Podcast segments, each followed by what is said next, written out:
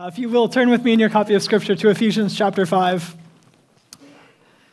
We'll be in Ephesians chapter 5, picking up where we left off last week. Um, speaking of weeks, this week at home group, um, I have to say, Caleb nailed it. Man, no claps. Yeah, man, Caleb, Caleb destroyed that chicken in a good way.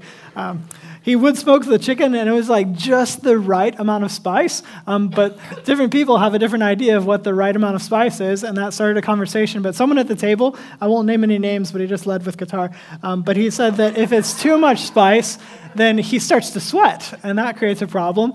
So um, that started a conversation about sweating because I have no table manners and will say weird things. And so I shared about how disgusting I am, how much I sweat when I go to the gym. Um, and so well, I used to be like I try to make it a regular habit of going to the gym. It's just really good for me mentally and in so many different ways. But um, I used to try to like build a relationship. It's kind of like a bar, if you're familiar with the, the bar culture, that same time, same place, same people. And so I try to get to know the people that are in the gym at the same time as me and um, share, share hope, share the gospel, things like that. But um, it, it, doesn't work out very well, I've learned in the culture of a gym, that people largely want to kind of just be to themselves, headphones in, doing their own thing, that kind of stuff. And so it was usually just weird. And I also realized that I am really gross like disgusting. And so it's weird for me to try to have a conversation with somebody when they probably don't want to be within 10 feet of me.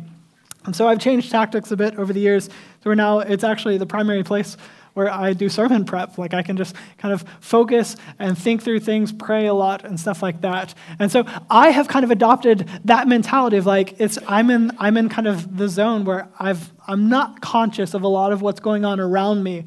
And so, having adopted that mindset, um, recently I found myself finishing the workout. I'm in the bathroom trying to clean some of said disgustingness off of me. And this young man comes in and he walks up and starts a conversation with me, and it catches me off guard. I'm like, whoa, this, this is just so unusual. But he catches me off guard. He starts, he actually wants to engage me, talk to me, and he asks me if I know the Kozatsky dance. And before I can respond, he's like, Can you do the Kozatsky dance? If you don't know what that is, that's the Russian dance where you like you jump down and like kick your legs out back and forth over and over and over. And I still have not yet answered the kid before he demonstrates for me this dance in the bathroom, a place where like we're already in a gym where everyone kind of keeps to themselves, but especially in the bathroom. But here's this kid doing this dance for me, and I have to say it was pretty not good. like it was just really strange. Um, and he walks out. Like he starts to walk away from me. And I'm just kind of there, just like, what just happened?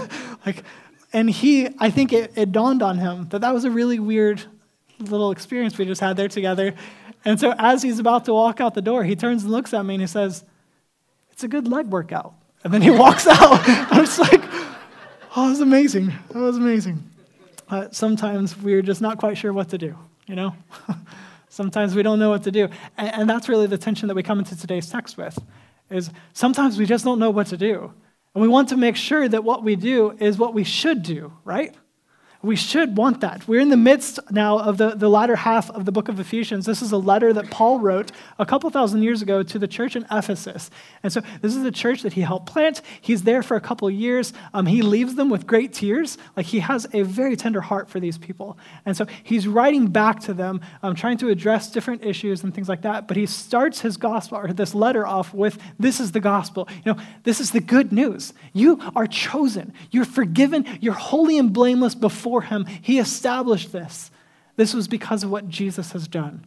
Nothing that you could do. You have no reason to boast in anything but the Lord because he is your salvation. Jesus died the death that you and I deserve. He rose again victorious over it and calls us into everlasting life, saying, Believe in me. Turn from your sin. Confess to be a sinner. Confess him to be Lord. Trust him for salvation and follow him.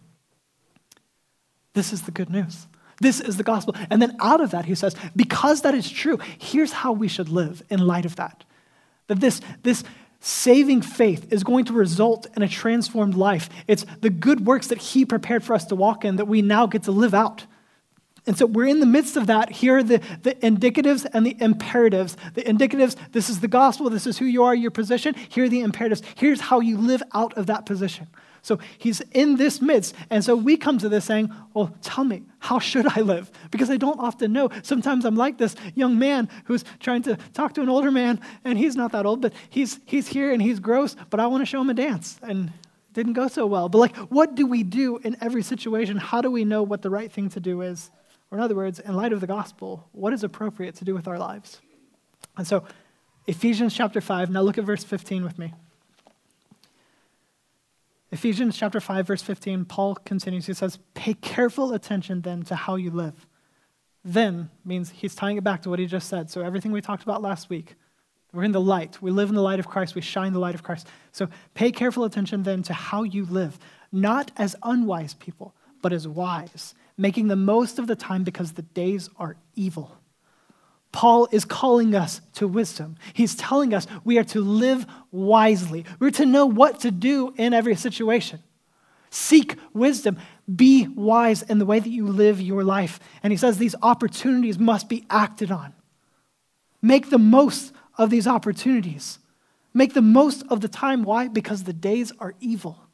That there is really this war being waged. And so we have got to make it count like this wartime mentality. You know, in times of war, you sacrifice. You need to make sure that communication is on point. You need to make sure that you have the supplies you need. You need to make sure that you are in the place you should be at all times. He's saying, make it count. Because you don't know how much time you have, it is limited.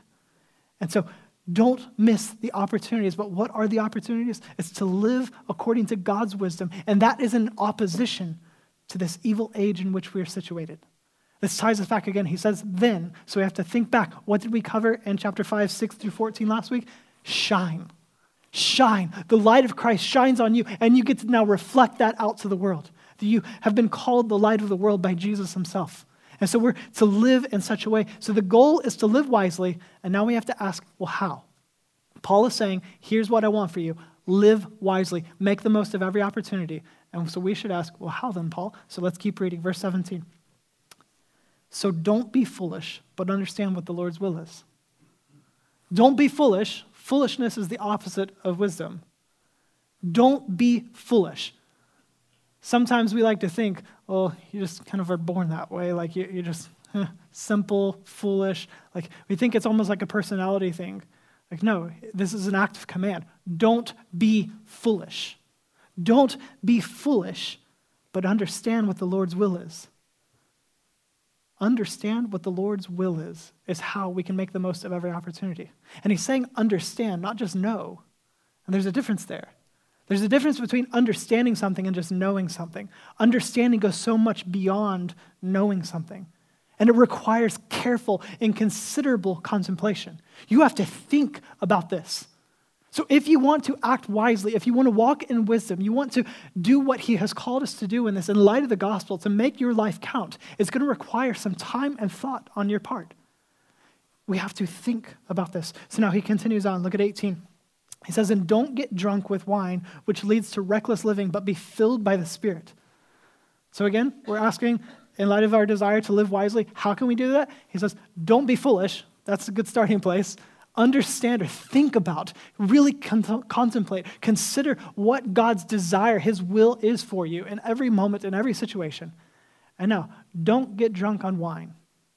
Don't get drunk on wine, which leads to reckless or foolish living, but be filled by the Spirit. And so, note in Scripture, um, kind of sidebar here, but related to this, we need to address this that drunkenness is prohibited in Scripture, alcohol is not. There is something that we should know that is called freedom and moderation. That we can enjoy something within the bounds of how God has established for us to enjoy it, like sex. That sex is a beautiful gift from God that is greatly to be enjoyed, but it's to be enjoyed within the bounds of which God has made it to be designed for. So, husband and wife, to enjoy sex is a wonderful gift. But when you go beyond those bounds, it suddenly is treacherous. And so the same is with alcohol. This is a gift, but this gift can be abused and misused. And that leads to treachery. And so scripture tells us over and over and over we should view alcohol as a gift, to be enjoyed in freedom, but in moderation. That drunkenness is prohibited. We're going into the holidays when drinking typically rises. And there's part of that, again, there is a gift here. But drunkenness is clearly, explicitly prohibited. So know the limit. But in the freedom of enjoying this gift from God within the bounds that He has given for it, we also know that our freedom sometimes is not freedom if it is hurting others. And so Scripture tells us if we are in an environment where someone's conscience is not okay with the consumption of alcohol, then what do we do with our freedom? Just let it go. We don't want to offend them.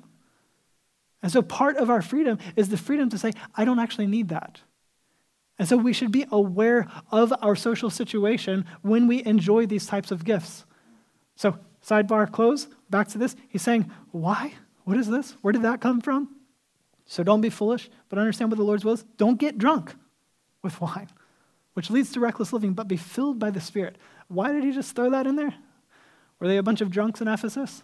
Likely not. See this in context. What is he saying with this? He's saying be, being filled with alcohol leads to a loss of control. It's that reckless living, it's foolishness. Don't be filled with alcohol that leads to a loss of control. Instead, be filled with the Spirit, which also leads to a lack of control. This is a willful surrender to control of the Lord. It's a willful surrender to the Spirit who is now active in our lives. Because self control actually comes from the giving the Spirit control. You gain self control. It's called explicitly, we, we covered this last year in Galatians. One of the fruits of the Spirit is self control. That if you want to have self control, that actually comes from giving up control, surrendering it to the Spirit, who then gives you self control. There's this beautiful paradox here that I'm giving up control not through alcohol, this drunkenness that leads to reckless living, but giving up control to God, who then gives me self control, and that leads to righteousness. That leads to actually being in control here. So, being full of wisdom, we have to see this. It's, it's being full of the Spirit. Being full of wisdom is not an impersonal thing, it is actually a very personal thing. It's God, the Spirit, filling us, granting us the wisdom that we need to walk wisely. And so, uh, that said, there's a danger here. There's a danger that a lot of us experience. Um, I think, like almost everyone I know who has been walking with our Lord for very long at all, as you dive into learning more and more about God, there's this danger of growing in our knowledge of God and neglecting our relationship with God. And so, as we see, like to grow in our understanding of the Lord's will, to grow and being filled with the Spirit is a personal thing. It's not an impersonal, it's not about just, can I just fill my head with theological jargon? Can I just know more and more what the scripture says so that I can just shout it out at any point? If you do that, you have missed the point of learning about God is to actually know him intimately, to actually encounter him, to experience God. And so all of our learning should lead to a greater experience and real love for Him, not just a bunch of head knowledge. So we want this personal God be filled with the Spirit. And now you notice that that ends with a colon. So don't get drunk with wine, which leads to reckless living, but be filled by the Spirit, colon. So now he's going to tell us this is what the result of being filled with the Spirit is. So look at 19 speaking to one another in psalms, hymns, and spiritual songs, singing and making music with your heart to the Lord, giving thanks always for everything to God the Father in the name of our Lord Jesus Christ, submitting to one another in the fear of Christ. So, what is the result of being filled with the Spirit? And how we walk wisely, make the most of the time, because the days are short, they're full of evil. This is, this is the result of being filled with the Spirit. It's 19 says it's communication between believers that is filled with worship. It's just God centric.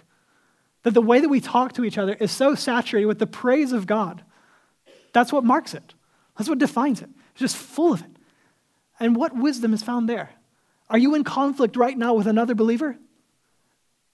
Do you want to know how to very quickly remedy so much of the issues that come, come about during those conflicts?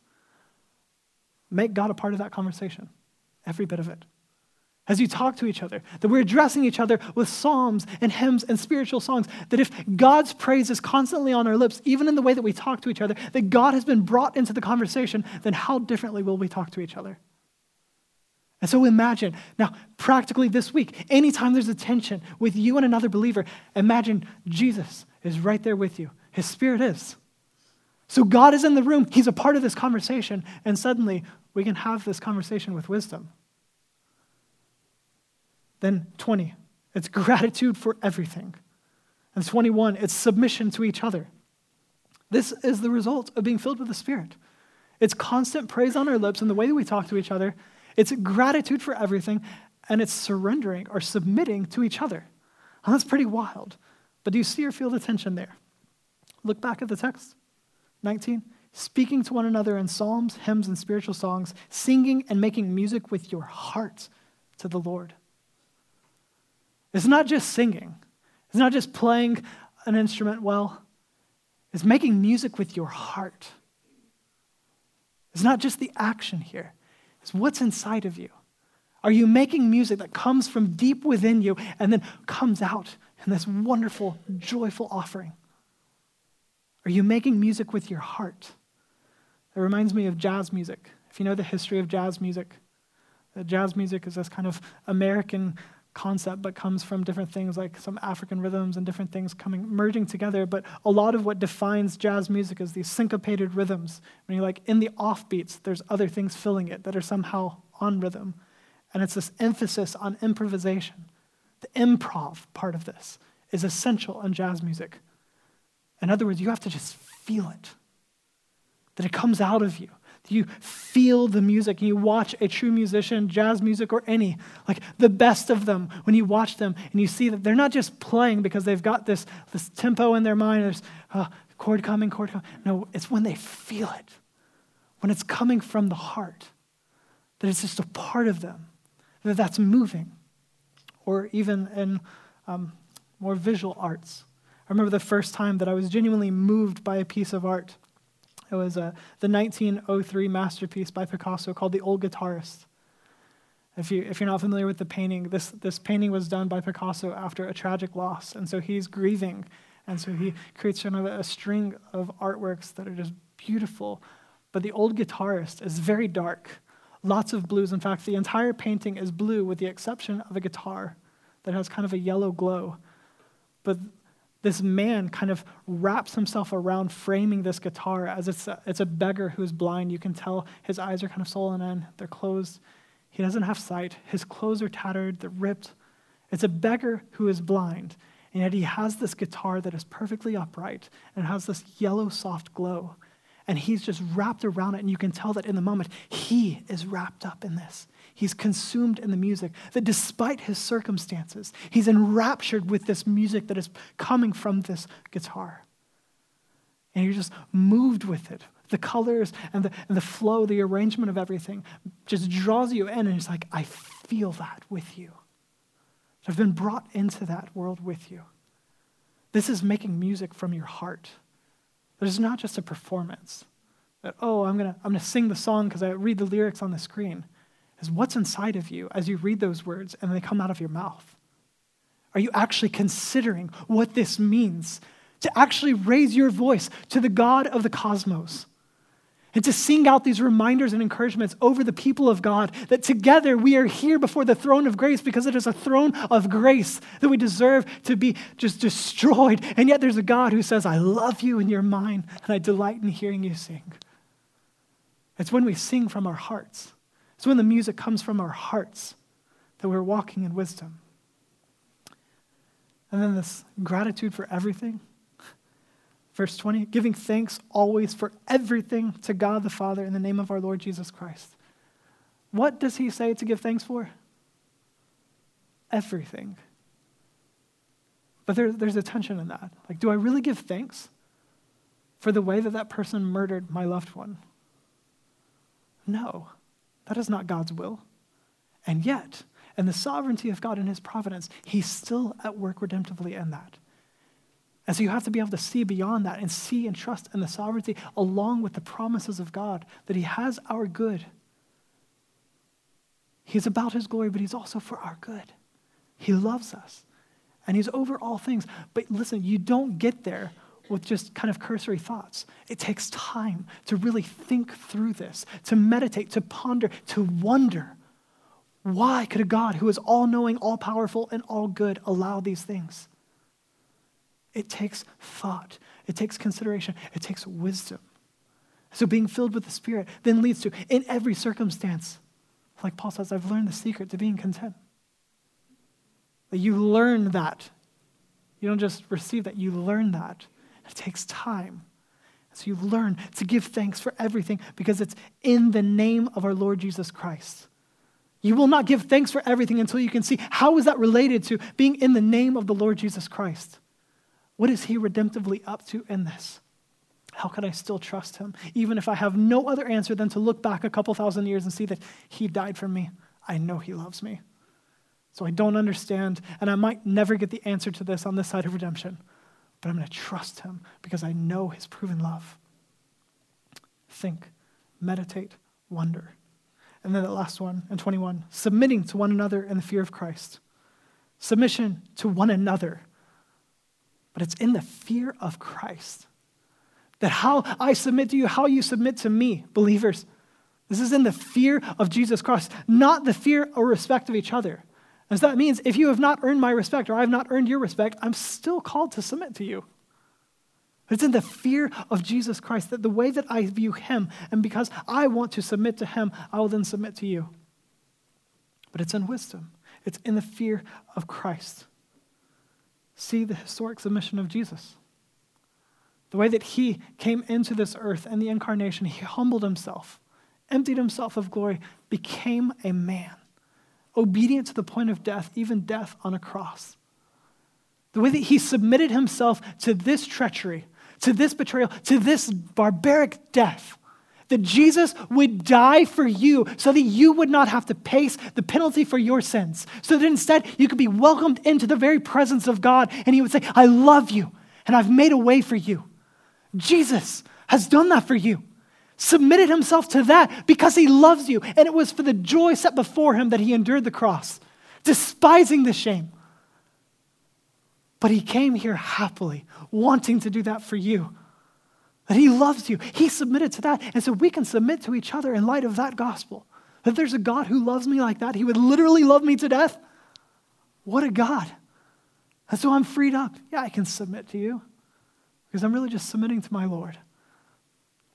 Thinking of what he submitted himself to, considering his gospel. But this will only ever make sense if you think about it, if you meditate on it, if you let it fill you with wonder, and that leads to wisdom, time, and thought. Because remember, this passage has Paul calling us to act wisely, to live wisely, to make the most of this time. In that, our question we began with is just how can we know what is appropriate? What is God honoring and wise in any and every situation? How do I know what is the right thing to do? And it really comes down to this wisdom comes with wonder. If you want wisdom, spend the time lost in wonder, and then you find it. Ask for it. The promise of Scripture is if you ask for wisdom, He will give it to you. But you have to actually ask. And that's not just lip service. God, give me wisdom. I don't know what to do in this situation. No, it's a really seeking after Him, requesting that. You have to really think about these things. Like the First, night, the, the use of music and how music draws us in. And we're, we're to address one another with psalms, hymns, and spiritual songs.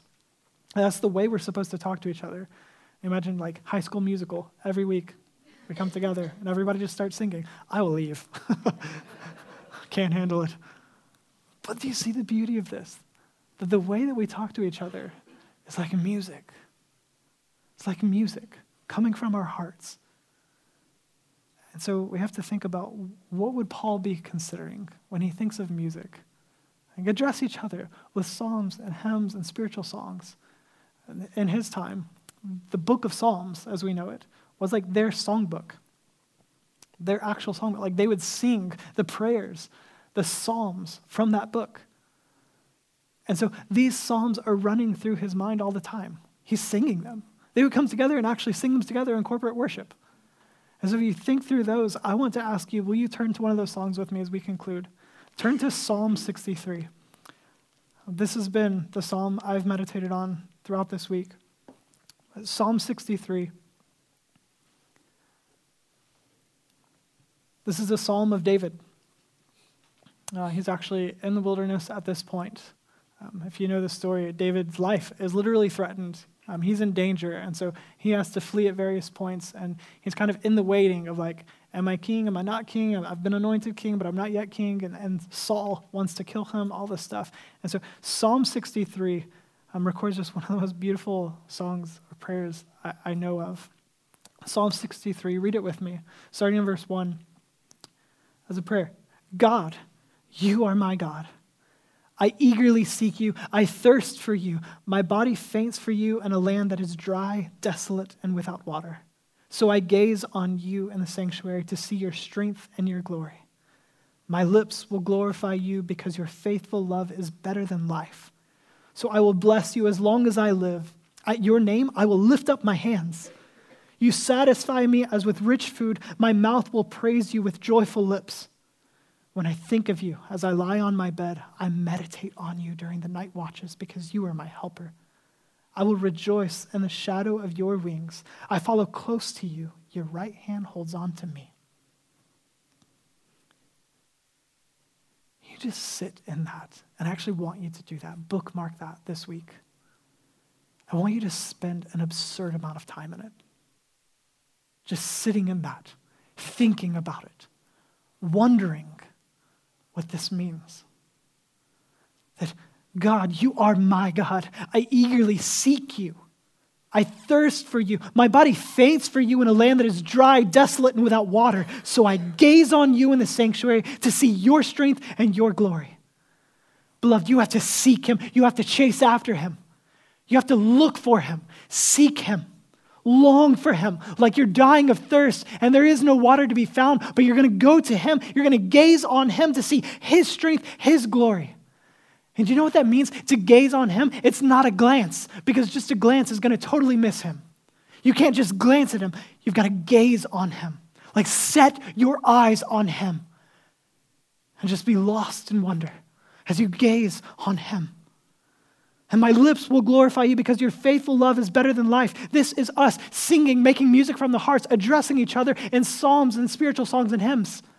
My lips will glorify you because your faithful love is better than life. So I will bless you as long as I live. At your name, I'll lift up my hands. You satisfy me as with rich food. My mouth will praise you with joyful lips. You praise him with your words because his love is actually better than life. Like, did you forget? You're in a dry and desolate land. There's no water and you're dying. What are you going to do? I'm not going to keep running after water. I'm just going to go look at the Lord. I'm going to see his strength and his glory. He satisfies. Praise him. His love is better than life. Oh, to see the love of God. At the mention of your name, I will raise my hands. Could you imagine coming to a point when you hear the name of Yahweh, when you hear the name Jesus, that you cannot help but respond physically? That at the mention of your name, just, I'll lift my hands. Oh, you, Lord. And when I think of you, as I lie on my bed, I meditate on you during the night watches because you are my helper. I'll rejoice in the shadow of your wings. You're going to lose sleep thinking about Him. To lose sleep thinking about God, who is our helper. That there are so many things that can keep us up at night. But instead, to say, no, no, no, I know my helper. I'd rather think of Him. I'll fixate on Him, the one who is my help. I will rejoice. I'll again, I'll again praise Him in the shadow of His wings. Why are you in the shadow of His wings? Because it's not good and you need to be safe. You need shelter. A mother bird takes her child under her wing to protect. The little one cannot defend himself, cannot protect himself. You are in his wing, the shadow of his wing. You're there for shelter. That means things are not good outside of that, but I'm still going to rejoice. So here I am. You're my helper. I follow close to you. Your right hand holds on to me. Hmm.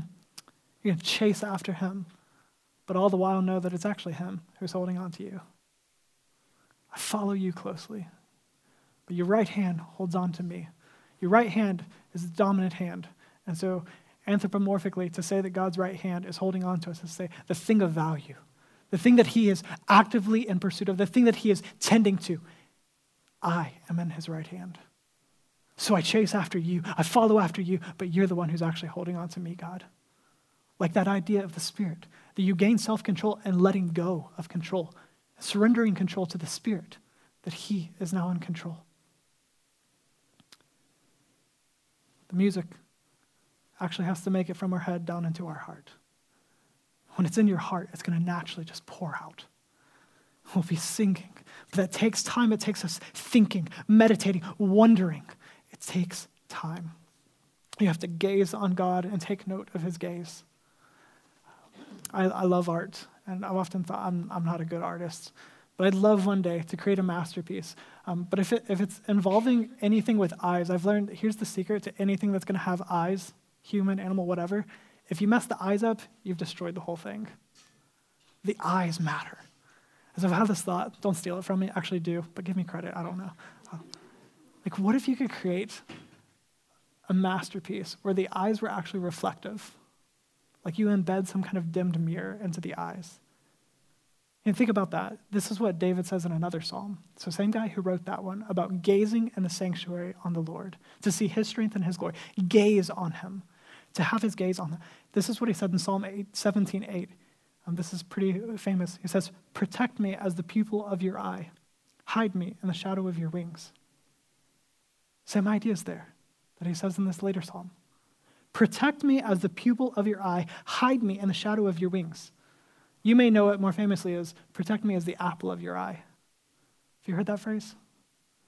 That colloquialism is actually brought into popularity by the King James translation. It says, Protect me as the apple of your eye. Protect me as the pupil of your eye. A reflex naturally is to protect and to value our pupil because without it, I can't see. And so you go to the, the eye doctor, they puff that thing, and then they can never explain what they're actually doing. What do you do? Oh, good Lord, what is that? You instinctively, you protect your pupil. It's valued, it's cherished. We cherish that, we value that, we protect that. Or that pupil of your eye, the apple of your eye, apple, delicious fruit, something to be cherished, but delicate. You protect that. And here he is saying, Protect me as the pupil of your eye. The Hebrew word for pupil or apple is ishon. And this word ishon, um, ish, is etymologically man. And so if you take this and make it as literal of a translation as possible, what this would be saying is reflect me as the little man of the eye. The little man of the eye. Reflect me as the little, or protect me as the little man of the eye, God. Why would David say that to God? Protect me as the little man of the eye. Again, if you get close to somebody and you look into their eyes, do you know what you see? You see a dim reflection of a little man, namely yourself. That as you get close and you look into the pupil of someone else, you see a reflection of you, and now you're this little man in their eye. So what he's saying is, God, protect me as the thing that you're actually gazing on. Do you know the beauty of seeing? As you gaze on the Lord, and you look into his eyes, what do you see there? You see that his gaze is set on you. You are the little man in his eye. His eyes are on you. There's nothing that escapes his gaze, but his eyes are on you. That he loves you like that. You are the apple of his eye. That he has set his love, he has set his gaze on us. And so to gaze on him is to see the way that he gazes on us and says, I am cherished, I am loved. I'm defended. I'm protected. I have everything I need here in the shadow of his wing. His gaze is on me. He loves me. Do you know that he loves you like that? And this is how we can live wisely, is to see how loved we are by God, but we have to look at him. We have to spend time in that, be lost, be caught up in the wonder of a God who would love us in this way.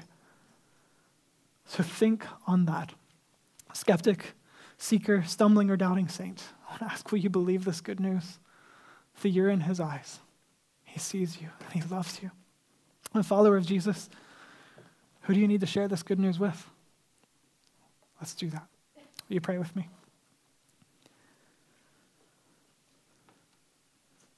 Father, you are holy, and there is no one like you. You are above all, and yet you are with us. Thank you that we are in your eyesight. That your gaze is on us and help us, God, to be a people who would gaze on you in the sanctuary, to see your strength and your glory. Not to just catch a glimpse, but God, to gaze on you. God, we know that that will take time. And we live in a culture and especially a season right now as we approach the holidays where there is so little time. But would you help us to slow down, to take the time that it takes to see you?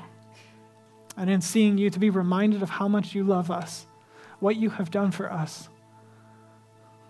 Help us to live wisely, to make the most of our time, because the days are evil.